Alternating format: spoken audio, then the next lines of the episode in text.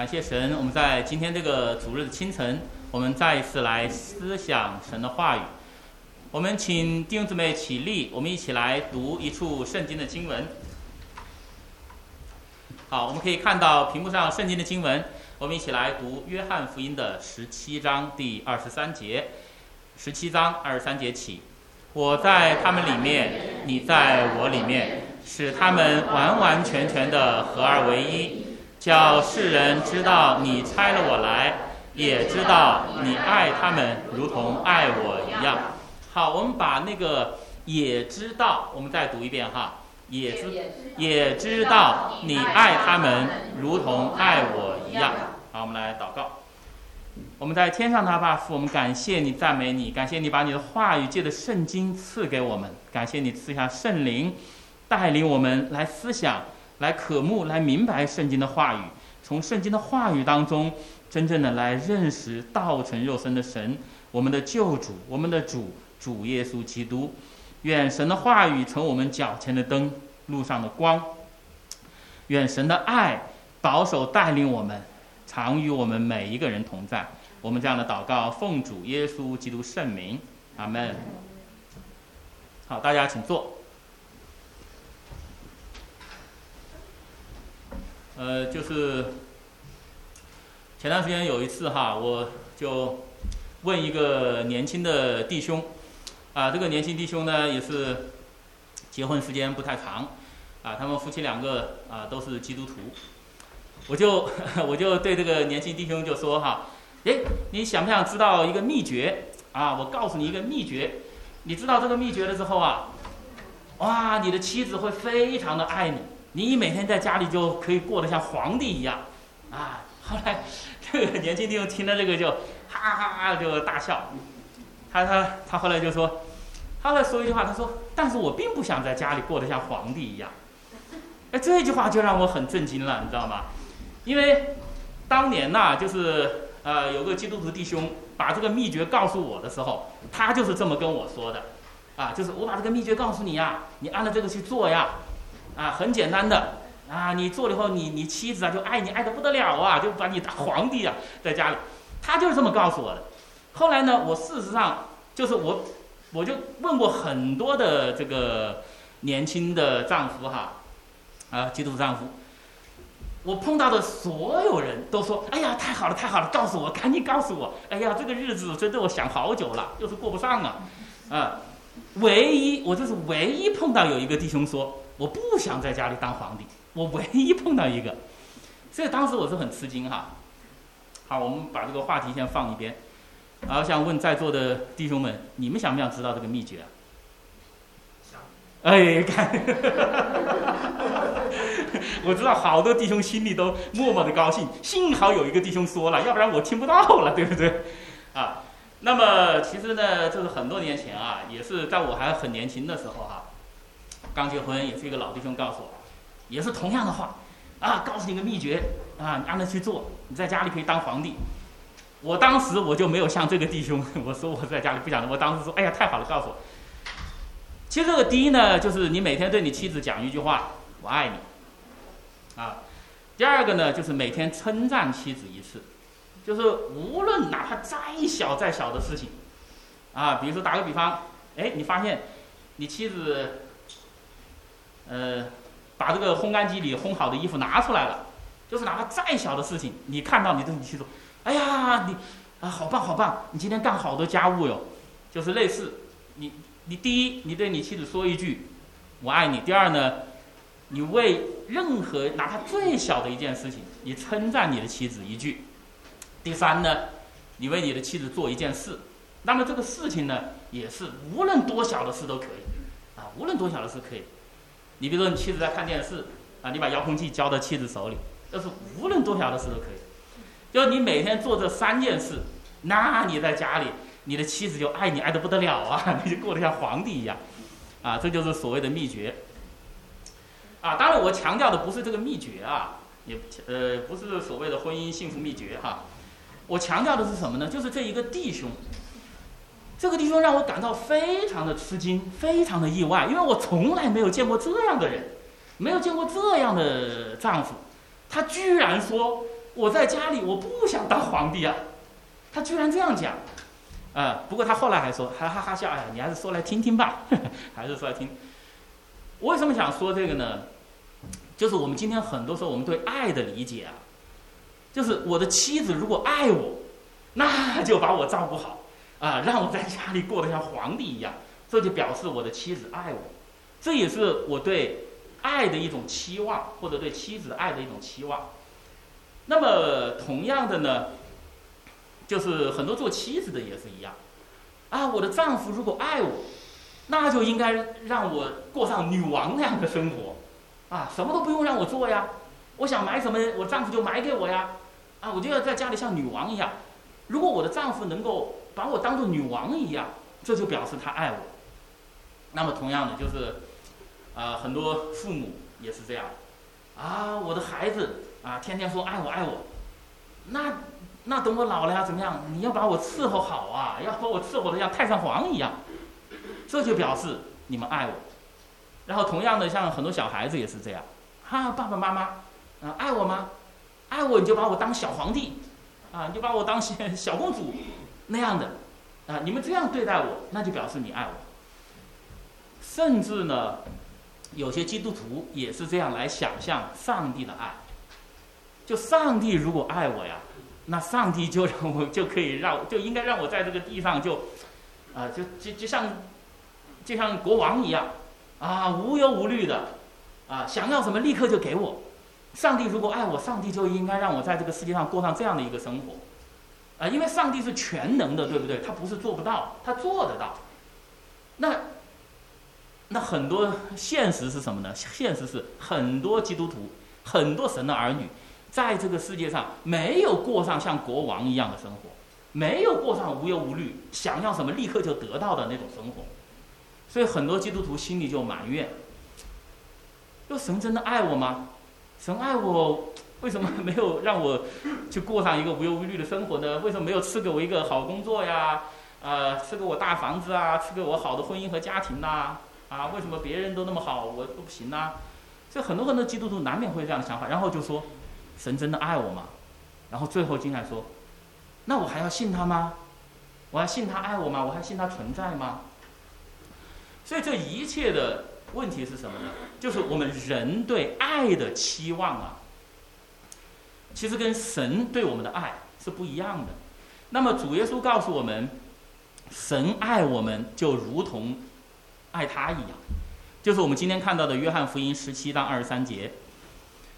哈，世人看到我们这些基督徒哈，啊，那么他们会看到什么呢？啊，其实主耶稣的祷告啊，为门徒的祷告就是：天父啊，你爱他们，就是爱这些基督徒，如同爱我一样，就是如同爱主耶稣一样。那么天父爱不爱主耶稣？当然爱，对不对？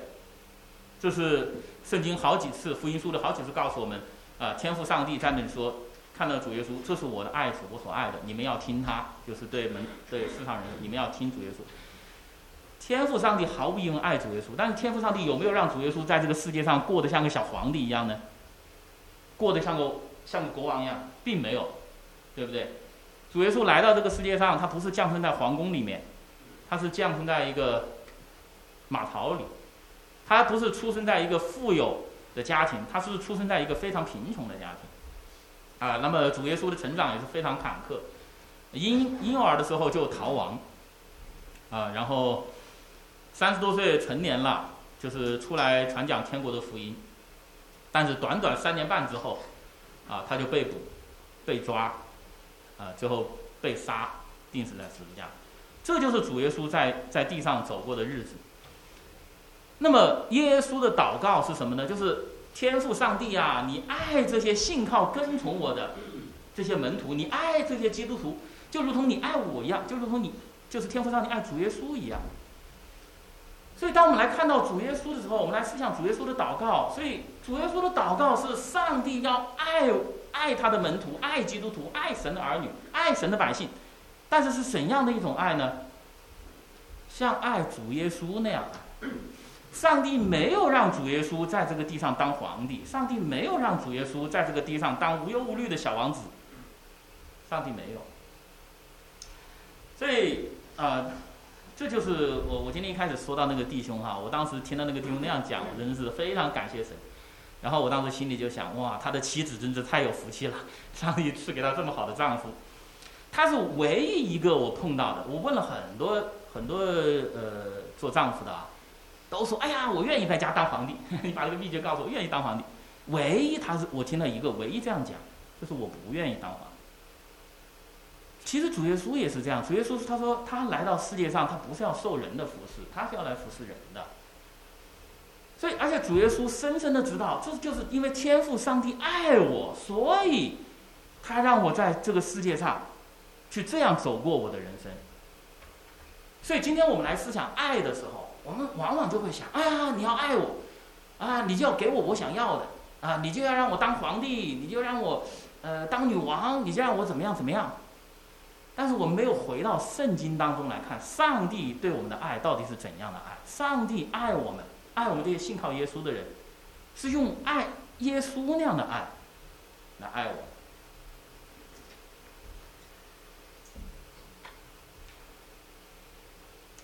那么，天赋上帝爱主耶稣。这我们都知道，啊，我们都能够理解，因为主耶稣是完全无罪的，全然圣洁，啊，那么天父上帝爱他，那么天父上帝爱我们呢？天父上帝是要让我们活出像主耶稣那样的生命，所以天父上帝的爱，爱我们的方式，就是用他这个爱来爱我们，带领我们，让我们能够越来越活出像主耶稣基督那样的生命。然后有一天，我们都可以说：“我不要做皇帝，我要做一个服侍人的人。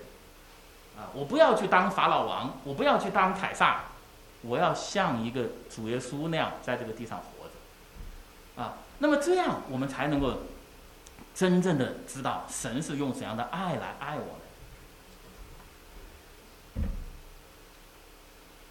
好，我们一起来读几处圣经的经文。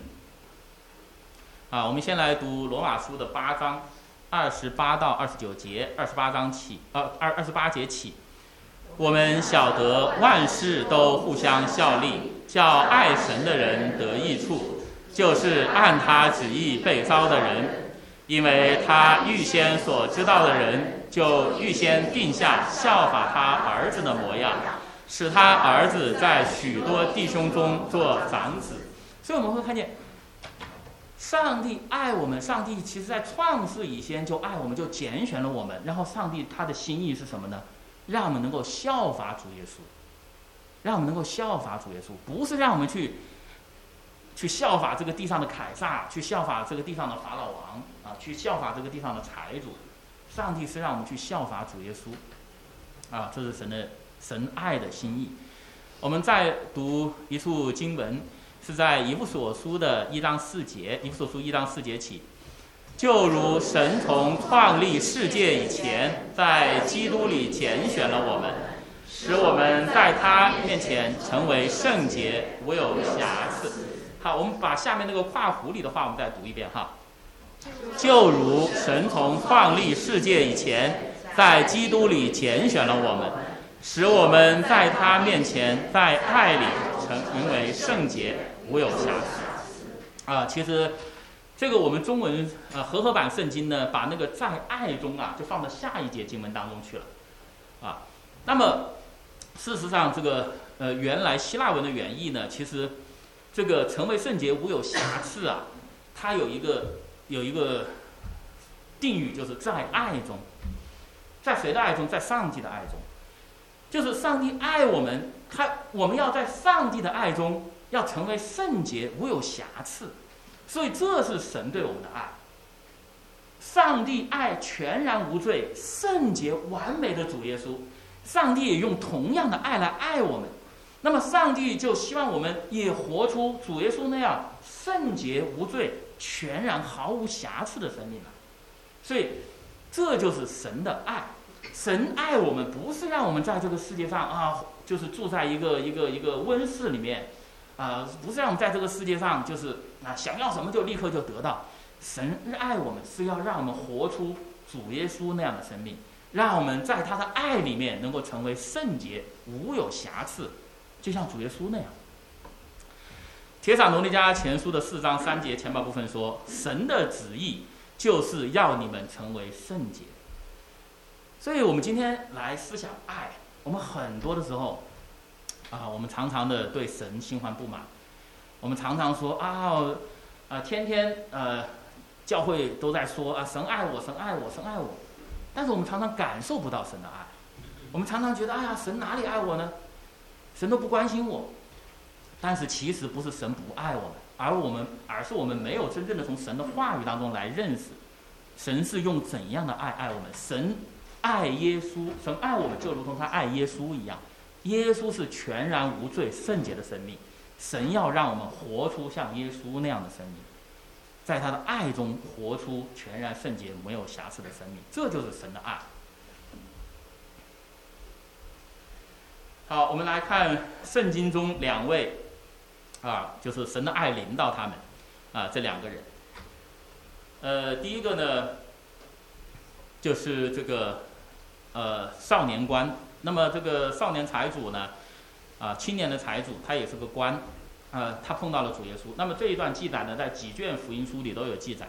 那么我在这里呢，就是列出来的是马可福音的记载，我给大家读一下哈，大家可以看到屏幕上的经文。马可福音十章。十七到二十二节，十七节，耶稣出来行路的时候，有一个人跑来，跪在他面前，问他说：“良善的夫子，我当做什么事才可以承受永生？”耶稣对他说：“你为什么称我是良善的？除了神一位之外，再没有良善的。诫命你是晓得的：不可杀人，不可奸淫，不可偷盗，不可作假见证，不可亏负人，当孝敬父母。”他对耶稣说：“夫子，这一切我从小都遵守了。”耶稣看着他，就爱他，对他说：“你还缺少一件，去变卖你所有的，分给穷人，就必有财宝在天上。你还要来跟从我。”他听见这话，脸上就变了色，忧忧愁愁的走了，因为他的产业很多。那么圣经中这段记载，我相信很多弟兄姊妹都非常熟悉。那么这个跑到耶稣这里来的这一位呢？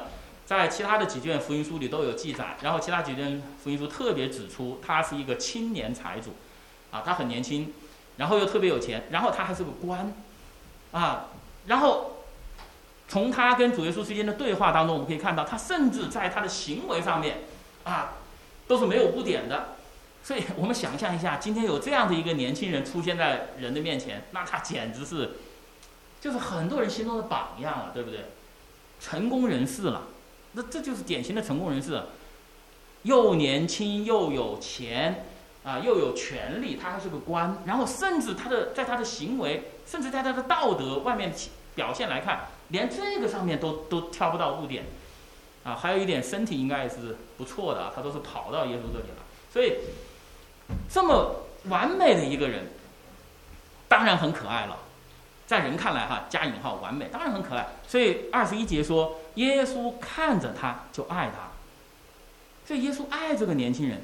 接下来，耶稣对他说：“你还缺少一件，去变卖你所有的，分给穷人，就必有财宝在天上。你还要来跟从我。”耶稣对他讲这句话，是因为耶稣爱他。耶稣讲的这句话，对于我们人来看，这是非常大的挑战，对不对？这是非常大的考验。这是太难了，你给我为什么要给我这么大的一个重担呢？那我们就会觉得你爱我吗？你爱我，你不会对我讲这个话呀？你爱我，你恨不得还要让我的财富更加增呐？你爱我，你怎么会对我说让我把我的财富去去给别人呢？但是圣经却明明告诉我们，正是因为耶稣爱他，耶稣才这样做，并不是说耶稣讨厌他，耶稣才讲这样的话，不是的。而恰恰相反，是因为耶稣爱他，耶稣才会告才告诉他你应该怎么做。但是非常遗憾呢，这个年轻人呢就拒绝了耶稣的爱，拒绝了耶稣的爱。其实正是因为耶稣爱他，耶稣告诉他，耶稣要让他脱离那些金钱的捆绑，啊，让他整个成为一个真正富有的人。他其实这个年轻人呐，这个少年官、青年财主，他是非常的贫穷。什么是贫穷？贫穷的含义就是，你总觉得不满足，这叫贫穷。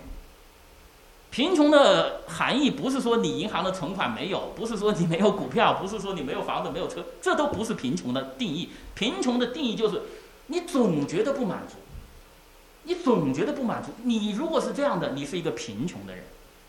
这个年轻人就是这样，这个人总觉得自己不满足。他虽然有很多的钱财，他虽然有很多名利地位啊，这这个年轻啊，各方面都有，但他不满，他不满足，他非常急切的要到耶稣这里来，这就表明他是一个非常贫穷的人。其实耶稣不是要让他变穷，耶稣是让他变富。一个富有的定义是什么呢？我们刚才说贫穷就是你不满足，富有呢，你满足了。你心里饱足了，你这才是一个富有的人。这就是使徒保罗说的：“随处随在，我得了秘诀啊！我没有缺憾呐，我没有心中没有缺乏，我心中永远是满足的。”当你心里是这样的，你才是真正一个富有的人。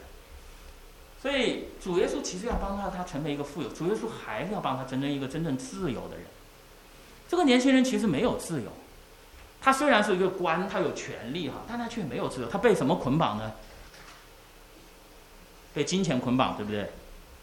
然后被他的那种骄傲自义捆绑。然后他不是金钱的主人，金钱是他的主人。那他 是金钱在指挥他，金钱在控制他，而他不在指挥他的金钱，他不在控制他的金钱，他是被金钱所控制的。而且从他跟耶稣之间的对话来说，他心中的那个骄傲，心中的自以为意，他是没有办法丢掉的。他被这些东西控制，他是一个没有自由的人，失去自由的人。所以耶稣是让他从这个捆绑当中释放，能够成为真正自由的人。你就当一回主吧，哦不，你就当当一回你金钱的主人吧，你就自己做一次你金钱的主人吧，你就按着神的心意，你自己去处理你的财富吧，你就做一件这样的事情。但是很遗憾，他还是回到这个捆绑当中。然后呢，当然我们也会看见，他来的时候没有喜乐，走的时候还没有喜乐，忧忧愁愁。来的时候是忧忧愁愁的，因为他心里饥渴，心里不满足啊。他他也他也被很多很多东西捆绑，他的骄傲，他的自意，他的财富，他的他的名声，别人怎么看他，他被这些东西捆绑。但他走的时候还是这样，还是忧忧愁愁的走，没有喜乐。所以他在人看来他什么都有，他人生还有什么遗憾呢？在人看来哈，在世人看来，结果他的人生充满了遗憾，充满了遗憾。虽然神的爱就在他的眼前，耶稣看着他就爱他，但是他却拒绝这样的爱。好，我们再看圣经当中的另外一个。啊，也是神的爱临到他，耶稣的爱临到他，就是在路加福音十九章记载的，啊，这个税吏撒该，啊，我还是把这段经文给大家读一下，大家可以看到屏幕上圣经的经文。路加福音啊，十九章一节，耶稣进了耶利哥，正经过的时候，有一个人名叫撒该，做税吏长，是个财主。他要看看耶稣是怎样的人，只因人多，他的身体又矮，所以不得看见。就跑到前头，爬上桑树要看耶稣，因为耶稣必从那里经过。耶稣到了那里，抬头一看，对他说：“撒该，快下来！今天我必住在你家里。”他就急忙下来，欢欢喜喜地接待耶稣。众人看见，都私下议论说：“他进到罪人家里去住宿。”撒该站着对主说：“主啊，我把所有的一半分给穷人。我若讹诈了谁，就还他四倍。”耶稣说：“今天救恩到了这家，因为他也是亚伯拉罕的子孙。”所以呢，这里又看到一个有钱人，啊，这他是税吏，而且他是税吏长，啊，他是非常有钱的。那么这一点跟刚才那个少年官是一样，都是很有钱啊。还有一点，也都是当官的，都有权势。但是呢，他跟那个少年官又是完全不同的人。那个少年官在人看来那很完美，啊，在人看来很完美。但这个傻该呢，所有人都讨厌他，所有的以色列人讨厌他，因为他是被当时的侵略者啊，他是为当时的侵略者，就是罗马殖民者来服务的，来剥削、来盘剥自己的以色列同胞的，啊，他就是他就是一个叛徒，他是一个叛国者，啊，他是为这个侵略者服务，然后来压榨自己的同胞，来收税的，所以在当时的以色列人当中，这个税吏就是最坏最坏的了，就是最最大的罪人，所以所有人都讨厌他。所以人群在那里都要看耶稣，他根本挤不挤不进去的，大家都讨厌他。然后他个子又矮，他就爬到树上去，所以说很狼狈哈。但是唯一谁只有一位爱他，就是耶稣，就是耶稣。耶稣的爱临到他，耶稣抬头一看，看见撒该，就对他说：“撒该，快下来，今天我必住到你家中。”耶稣讲这样的话，众人就开始议论，众人对撒该的厌恶。对撒该的这个讨厌都转移到耶稣身上，就开始厌恶耶稣了。就说你看这个人，啊，他竟然到罪人家里去，所以就连耶稣都开始排斥了。但是耶稣根本不管这些，啊，耶稣不管别人对他的议论，不管别人对他的看法，耶稣的就要定义，就要去到这个罪人家中，就要去了他家中。然后结果发生什么呢？我会看见耶稣都不用开口说什么，耶稣不用说，你看你有那么多钱。你想想，你该怎么办？耶稣不用讲这个话，这个撒该他就自动的他就说了，他说我把所有的一半分给穷人，我若讹诈了谁，过还他四倍，就是他完全是自发的，完全是自发的，就是耶稣没有对他提出任何的要求，他完全是自发。然后这里还特别呃说他是怎样欢欢喜喜的接待耶稣，非常的喜乐。他来的时候是非常愁苦的。来的时候是非常愁苦，非常急切的想看到耶稣，其实也表明他也是非常饥渴，心里不满足，心里很空虚，心里很愁苦，所以他想来看一下耶稣。但是他最后呢，愁苦没有了，饥渴没有了，而是充满了喜乐，欢欢喜喜接待耶稣。然后最后甚至得到救恩，神所赐的救恩就领导他他家，所以不仅仅是他一个人哦，而是他全家。所以这是何等大的赐福！所以从这里我们会看到这两个人，其实主耶稣的爱都临到他。第一个就是那个青年财主少年官，圣经专门告诉我们说，耶稣看着他就爱他，而这个爱呢，是让这个少年官可以脱离捆绑，啊，脱离愁苦，脱离不满足，脱离贫穷，能够真正的成为自由、富足、喜乐。有力量，真的成为这样的人，而且成为圣洁的人，成为真正爱神爱人的人，成为圣洁的人。所以这样的神爱临到这个少年官，让他成为更圣洁的人，但是他却拒绝了，他又回到他那个捆绑当中。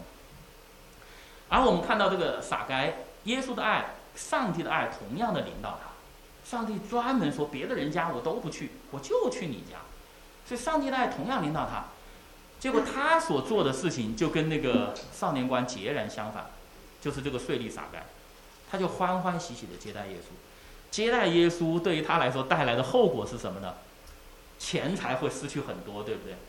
但是他非常欢喜啊，所以他得到极大的释放，然后他这个时候就不是金钱在控制他了，而他真正成为金钱的主人。所以今天很多的人，他虽然很很有钱、很富有，但他其实很贫穷，他其实很可怜，他是被钱所控制的，他从来没有真正的控制过钱，钱是他的主人，他成了钱的奴役，他没有真正成为钱的主人。所以金钱它是一个中性的，所以圣经从来没有说金钱是罪，圣经说什么是罪？贪婪，贪婪是罪。啊，你今天你有很多很多的钱，你可以放心，这不是你的罪。但是如果你成为钱的奴仆，你有了这么多，你还是饥渴，你还是不满足，你还是有更多，你被钱所辖制，你被钱所奴役，你的这种贪婪就成为你的罪。而这个法该显然神爱临到了他，撒该就成为真正富足的人了。真正富足的人，他觉得他他不再觉得饥渴了，他很满足了。然后真正自由的人，他不再在乎别人的眼光了，别人各种议论，他都不在乎了，他就顺从他自己心中神的灵对他的带领，他想做什么就做什么。虽然做的这些事情，呃，在人看起来可能很奇怪，但是他完全自由释放了。然后最终我们会看见的，傻该这个人他是没有那种自以为意和骄傲的，他没有自以为意和骄傲捆绑他，啊，他堂堂的一个税吏长，他是一个很有很有实权的官，结果他爬到树上，然后这不是很很没有，就是很很很很失去自己的形象嘛。然后他也看那些人都在纷纷的议论他，结果呢他没有躲起来，啊，他专门还跑到众人的面前。然后当他对面对主耶稣基督说在讲话的那个时候，他根本不在乎别人怎么看他，别人看他是罪人也好，别人看他是税吏也好，别人瞧不起他又如何呢？但是他就欢欢喜喜接待耶稣，所以他没有那种骄傲，没有那种自以为意。所以一个骄傲，一个自以为意，这是对人很大很大的捆绑。你总在想啊，别人怎么看我？别人怎么议论我？啊，别人会会说我怎样的话？我为什么想这么多呢？因为你太骄傲了，啊，而这个撒该他全都没有，结果他当上帝的爱临到他，他就真正得到真正的富足、真正的自由、真正的喜乐，也活出真正圣洁的生命。啊，圣洁，圣经所说的圣洁就是分别为圣，分别为圣，就是你成为一个单单属于神的人，而撒该做这些事情，完完是因为。神的缘故，他做这些事情，他跟其他的税吏完全不一样，他跟那个少年官完全不一样，他跟这都分别出来，成为一个按着神的心意去行事的人，然后也表达他对神的爱，也更是表达出他对别人的爱，他对人的这种祝福。所以这就是神的爱，神用什么样的爱来爱我们呢？神不是。神爱我们不是就像今天很多，呃溺爱孩子的父母，啊，很多溺爱自己孩子的父母，就是把自己孩子哇，孩子想要什么立刻给他，啊，把自己孩子就就就当成小皇帝啊、小公主那个样子。那上帝不是用这样的爱来爱我们，上帝爱我们，上帝爱主耶稣基督，上帝用同样的爱我们，上帝让我们活出像耶稣那样的生命，圣洁的生命，自由的生命。丰盛的生命，啊，也是喜乐的生命。啊，我们来看呃大卫所写的诗篇二十三篇，我们来思想神对人的爱是怎样来带领大卫，当然了，也是怎样来带领我们每一个信靠神的人。好，我们大家可以看到屏幕上圣经的经文，我们一起来读诗篇二十三篇啊，这个短短六节经文，我们一起来读。诗篇二十三篇一节起，耶和华是我的牧者，我必不致缺乏。他使我躺卧在青草地上，领我在可安歇的水边。他使我的灵魂苏醒，为自己的名引导我走义路。我虽然行过死荫的幽谷，也不怕遭害，因为你与我同在，你的杖、你的竿都安慰我。在我敌人面前，你为我摆设筵席，你用油膏了我的头，使我的福杯满溢。我一生一世必有恩惠慈爱随着我，我却要住在耶和华的殿中，直到永远。呃，大卫是整本圣经唯一一个被称为上帝自己说的合我心意的人。啊，就是整本圣经，上帝只对一个人讲这个话，就是大卫。大卫是合合我心意的人，合神心意的人。那么毫无疑问，神爱大卫，而大卫呢，就用诗篇二十三篇这短短六节很短的诗，来描述爱他的上帝是怎样带领他的，上帝的爱是怎样带领他走过这个地上的年日。那么。一开始，大卫就说：“神是我的牧者，我并不是缺乏。他使我躺卧在青草地上，领我在可安息的水边。上帝就是供应大卫的需要，啊，就是让他不是缺乏。那么在这里，显然大卫把自己比喻成一个小羊羔，那小羊羔啊，对于小羊羔来说，最美的地方是什么呢？青草地、溪水旁，是不是？这个食物就就在旁边，水就在旁边，这多么这个，又没有又没有狼啊，又没有各种危害，青草地、溪水旁，就像一个地上的安乐窝一样。哎，上帝先把大卫带到这里来。其实这个所谓的地上的安乐窝，就是我们今天很多时候对上帝的期望。上帝啊，你爱我，你给我一个在这个地上的安乐窝吧，你给我在这个地上的一个小天堂吧。啊，上帝，你如果给我这样的一个舒适圈，啊，我就永远待在这里啊，这就证明上帝你是爱我的啊，无论是啊我的工作、我的婚姻、我的家庭，哇，这这这让我无忧无虑吧，啊，那么上帝带领大卫确实是去到这个青草地、溪水旁，但是有没有停在那里呢？没有了，接下来怎么样？神让大卫的灵魂苏醒。为自己的名，为上帝的名，引导大卫走义路。这句话也就是说，当大卫在这个青草地溪水旁的时候，他的灵魂有没有醒呢？没醒。大卫在这个青草地溪水旁的时候，他的灵魂根本是沉睡的，灵魂没有醒。但上帝让他的灵魂醒过来的时候，他就上帝就没有让他继续待在这个青草地溪水旁了，上帝就让他去走义路了。啊走真正合神心意的路，结果走到哪去了呢？我们大家还记得下面的经文吗？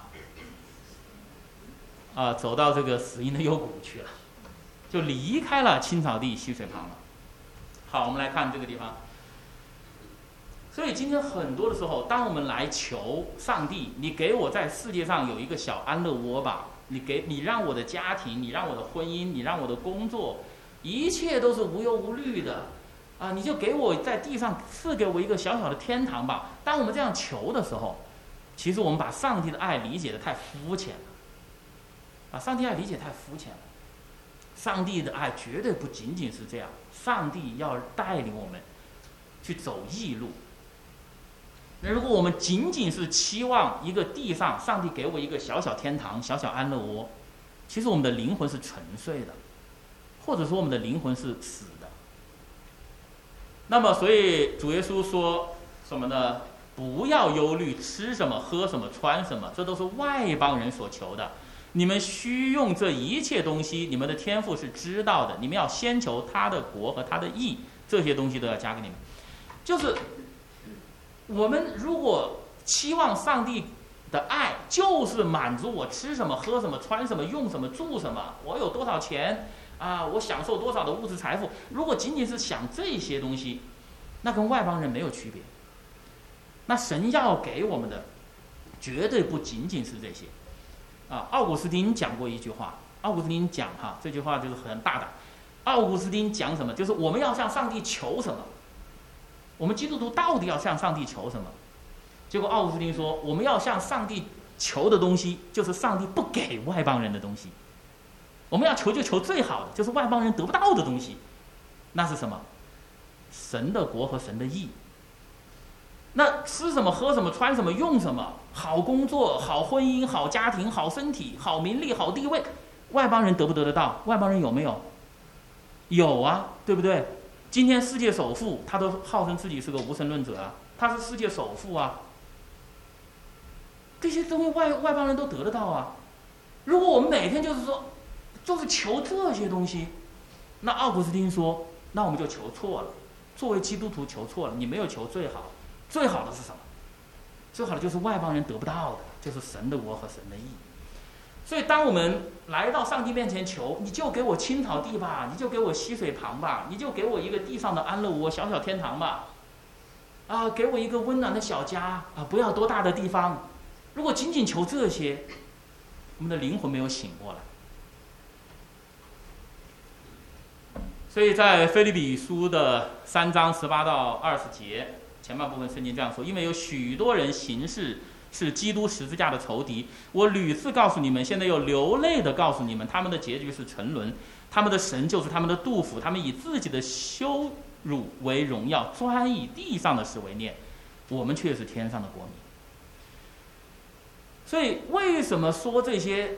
就是只求地上的事，只思想地上的事的人，他们是十字架的仇敌呢？为什么这样讲呢？用这么这么重的话来评价这些人呢？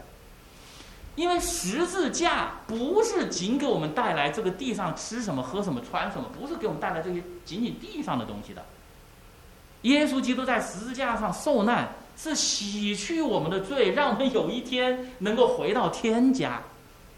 主耶稣基督在十字架上所成就的救恩，不是仅仅给我们在这地上的宝足、地上的呃这些事情啊，这些所谓的地上的财富或者说祝福。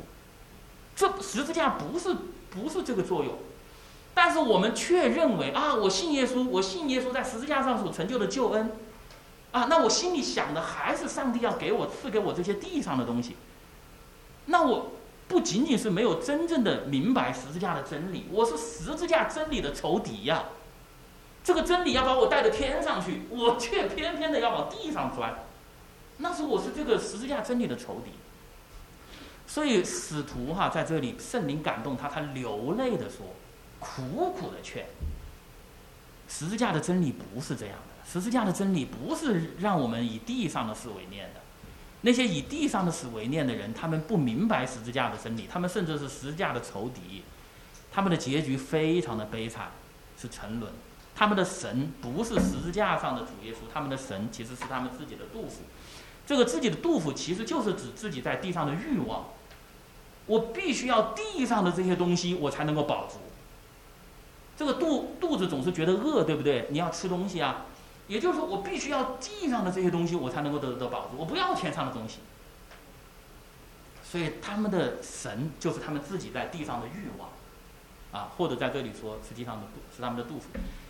而我们真正信靠神，我们基督徒是什么？天上的国民。呃，约翰一书的二章十五到十七节，不要爱世界和世界上的事。人若爱世界，爱父的心就不在它里面了。因为凡世界上的事，就像肉体的情欲、眼部的情欲，并今生的骄傲，都不是从父来的，乃是从世界来的。这世界和其上的情欲都要过去，唯独遵行神旨意的是永远长存。所以，神的爱带领大卫，神爱大卫。神唯一对大卫说：“大卫是合我合神心意的人，合我合我心意的人。”那么神确实是带领大卫到一个地上的安乐窝，但是呢，神让大卫的灵魂苏醒了，他真正他跟神就联系在一起了。所以神说：“神为他自己的名的缘故，继续带领大卫去走义路。”也就是说，大卫他这个人，他的生命从此就跟神联系在一起。大卫怎么样在地上走他的人生之路，是关乎到上帝的名的问题，不是仅仅他自己吃什么、喝什么、穿什么了，就是他的人生，他这个人跟神是联系在一起了，他身上承载着上帝的名。我们今天每一个基督徒都是这样的，我们叫基督徒啊，基督是主耶稣基督的名。也就是说，我们的生命与基督与神的生命是紧紧联系在一起，所以我们怎样行事为人，绝对不再仅仅是我们个人的事情。我们怎样度过我们的一生，不再仅仅是我们个人的事情，而是关乎到基督的名，关乎到神的名。因为别人看我们说这些人是基督徒啊，他们这个这个称谓上面是有神的名跟他们联系在一起。所以，当大卫的灵魂苏醒之后，他不再是一个就是属地的人。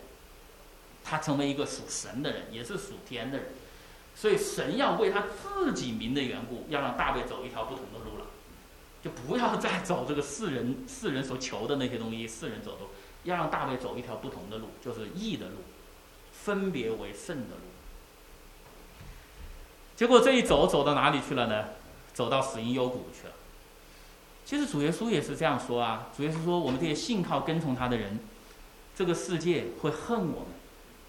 就像恨耶稣一样，这个世界是把耶稣钉在十字架上的。耶稣对他的门徒说：“这个世界也会讨厌我们这些信靠耶稣的人，为什么呢？因为世界只爱属他们的人，而我们已经不再属于这个世界了。我们属于上帝，我们的家乡在天上，我们是属天的人，我们不再是属地的人。所以，世界他只爱属他的人，他只爱自己人，他不爱我们这些不属于他的人。所以，当大卫的灵魂苏醒之后，神就让大卫要因为神的名的缘故，不再是为大大卫个人个人的利益了，是为神的名的缘故，神要让大卫走义路，结果就会遭在这个世界上就会遭遇患难，就会遭遇逼迫，就会遭遇试炼。甚至会遭遇最绝望、最黑暗的时刻，就是死因的忧。所以你说这是爱吗？这就是上帝的爱。我们今天很多时候，我们对爱的期望，对上帝爱的期望，就是你把我永远留留在这个安乐窝里面吧，你把我永远留在这个青草地上溪水旁吧。但是上帝不是用这样的爱来爱我们的。如果上帝把我们留在这个地方，我们会无限的爱这个世界。我们不会想回到天家了，我们就会终日思想我的欲望，我地上的欲望有没有得到满足？我们根本不会考虑神的荣耀和神的名是否得荣耀或者是否被羞辱，我们不会考虑，我们就终日思想这个地上的安乐窝，我怎样去维护它，怎样去营造它？这不是神的爱，神的爱是让我们的生命与他的名紧紧联系在一起，走上一条。真正分别为圣的路，走上一条义路。虽然我们会经历死因的幽谷，但是却也经历神的同在。也就是在这个过程当中，更深的认识神，尝到更大的喜乐。我不知道我们每个人，我们在我们的人生当中，你现在回想起来，你最喜乐的时刻、最开心的时刻是什么时候？很多的时候，我我我问过很多人，很多的时候他会回想，就是他以前。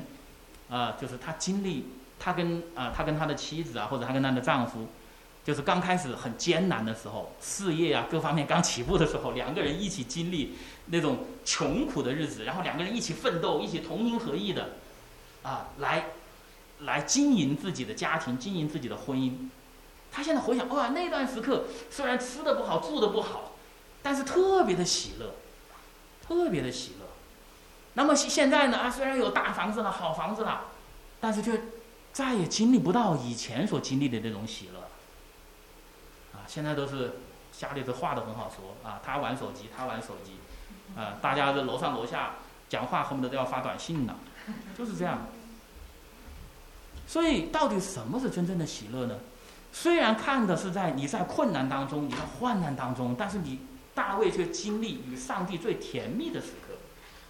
因为上帝不再是遥远的他，而变成了你。那么大卫一开始说，上帝在大卫的心中是他，他把我带到青草地上溪水旁，是不是？那个一讲到他，那个他好像很远的地方。但是当他大卫在死荫的幽谷，大卫称呼上帝就不是他了，变成了什么？你就是朋友之间的对话了。你就在我身边，你不在远远的地方，你就在我身边。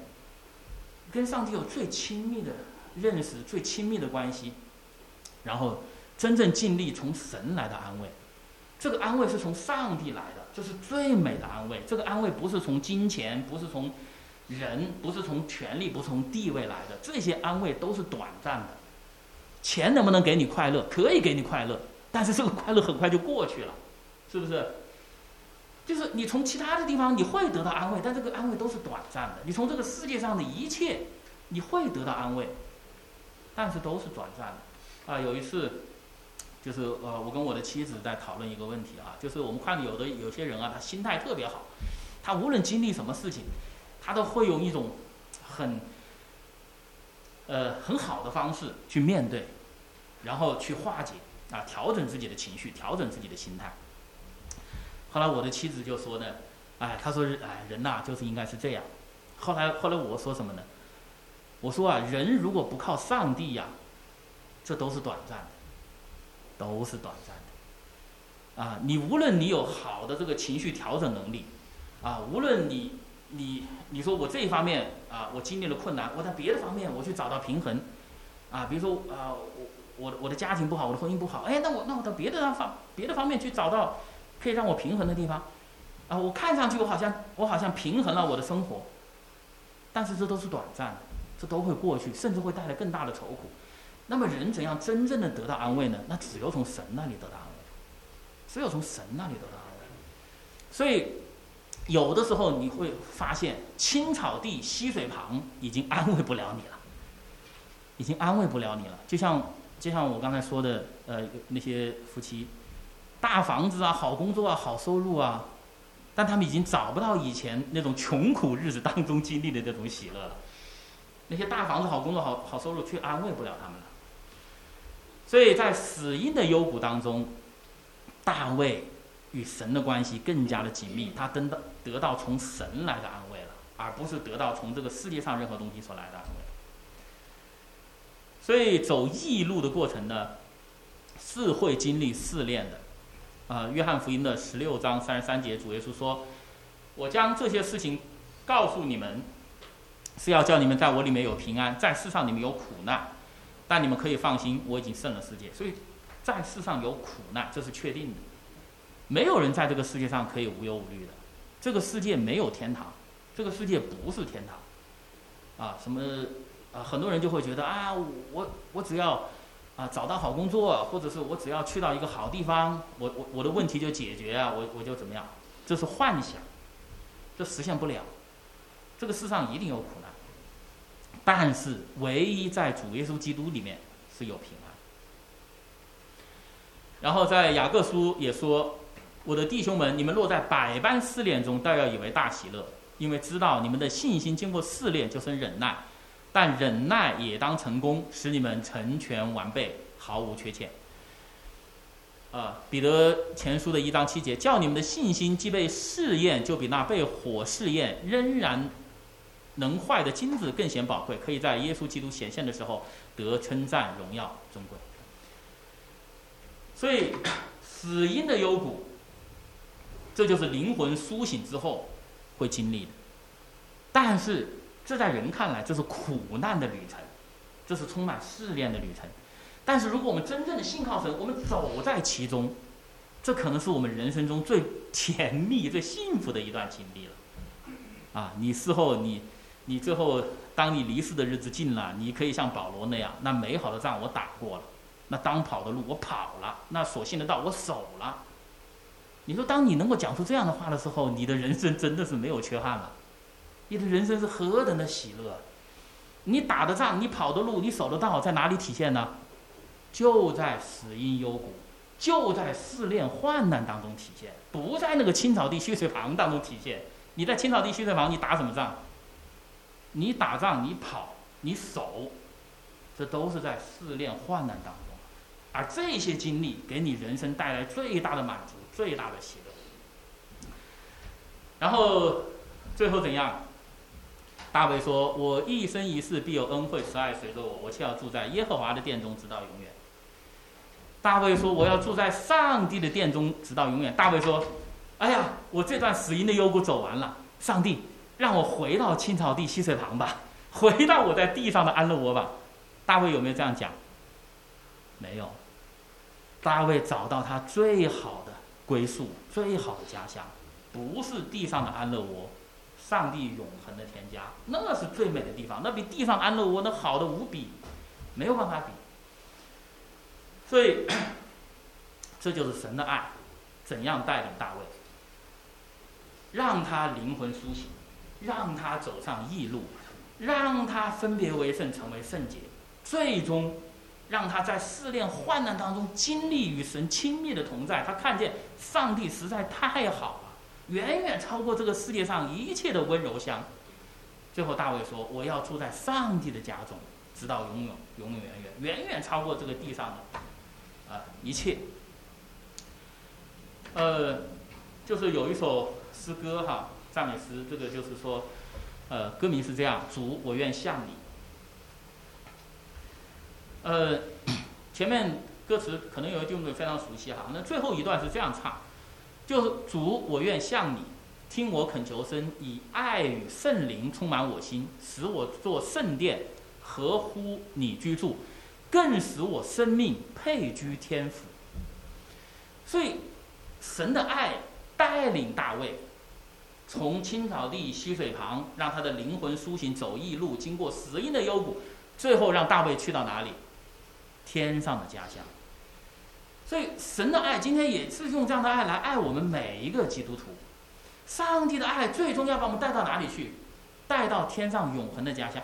那我们在天上永恒的家乡，我们要思想一个问题啊：我配去那个地方吗？我配去那个地方吗？那个地方干干净净、漂漂亮亮的，但是我 我这样子，如果我的生命不被改变，我还是这个老样子，很美好的地方，我去到那里，它可能就不再美好。所以。本来大家呃，你去到有些呃，你去旅游啊，去到一些风景区，对不对？啊，很漂亮，很漂亮。但是有时候游客太多了，因为那个地方就已经变得不是那么漂亮了。所以这个这个诗歌，我为什么会想到它呢？就是我们很多时候都想到神的爱，神的爱。我们要知道，神的爱是让我们活出像主耶稣基督那样的生命，然后我们回到天家，配居天府。如果我们还是那个少年官那个样子，我们还是那个青年才俊那个样子，把你放到天堂里，你也没有喜乐，你也，那天堂对你来说已经不是天堂了，你还是会忧忧愁愁的。啊，感谢神，啊，我们今天来思想神的爱。主耶稣说，天父上帝，他向上帝求。求上帝爱他们，就是爱我们这些信靠跟从耶稣的人，爱我们这些基督徒，如同爱他一样，如果爱耶稣一样。那么主耶稣是全然圣洁的，上帝他的爱临到我们，也是让我们活出像耶稣那样的生命。然后最后怎样？我们配居天府，我们配回回到天上的家乡，我们真正的能够成为耶稣基督的兄弟。耶稣基督是我们的长兄嘛？我们是他的兄弟嘛，所以我们要效法他。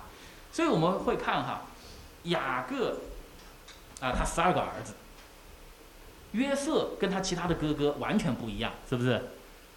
约瑟其他的哥哥非常残暴的，把约瑟卖到埃及当奴隶。所以我们看，我们看这这十二个十二个兄弟哪像一家人呢？不像一家人，差异太大。结果圣经对约瑟的评价是他迥别。于他的兄弟们，就他的兄弟完全不一样。其实我们今天跟耶稣也是这样，耶稣跟我们是完全不一样的。耶稣在这个地上的生命跟我们是完全不一样的，但是我们被耶稣的血所洁净，我们确实是他的兄弟了。我们确实是他是我们的哥哥，我们就跟从他了。但是我们的生命却是完全不一样。但是神的爱领导我们，让我们慢慢越来越像我们的哥哥，越来越像我们的哥哥，然后真的就是一家人了。不仅是像约瑟跟他的哥哥们，就是名义上确实是一家人，对不对？确实是一家人，但是却不像，没有共同的生命，没有一样的生命，没有一样的性情。但是我们今天也是我们的地位上，属灵的地位上，我们确实是耶稣的弟弟，他确实是我们的兄长。但是神的心意不是停留在这个地方，神的心意是让我们真正拥有像我们兄长耶稣那样的生命，就真正是兄弟了，真正是一家人，然后配居天父。啊，这就是神的爱。我们呃，请弟兄姊妹起立，我们最后来读一处圣经的经文。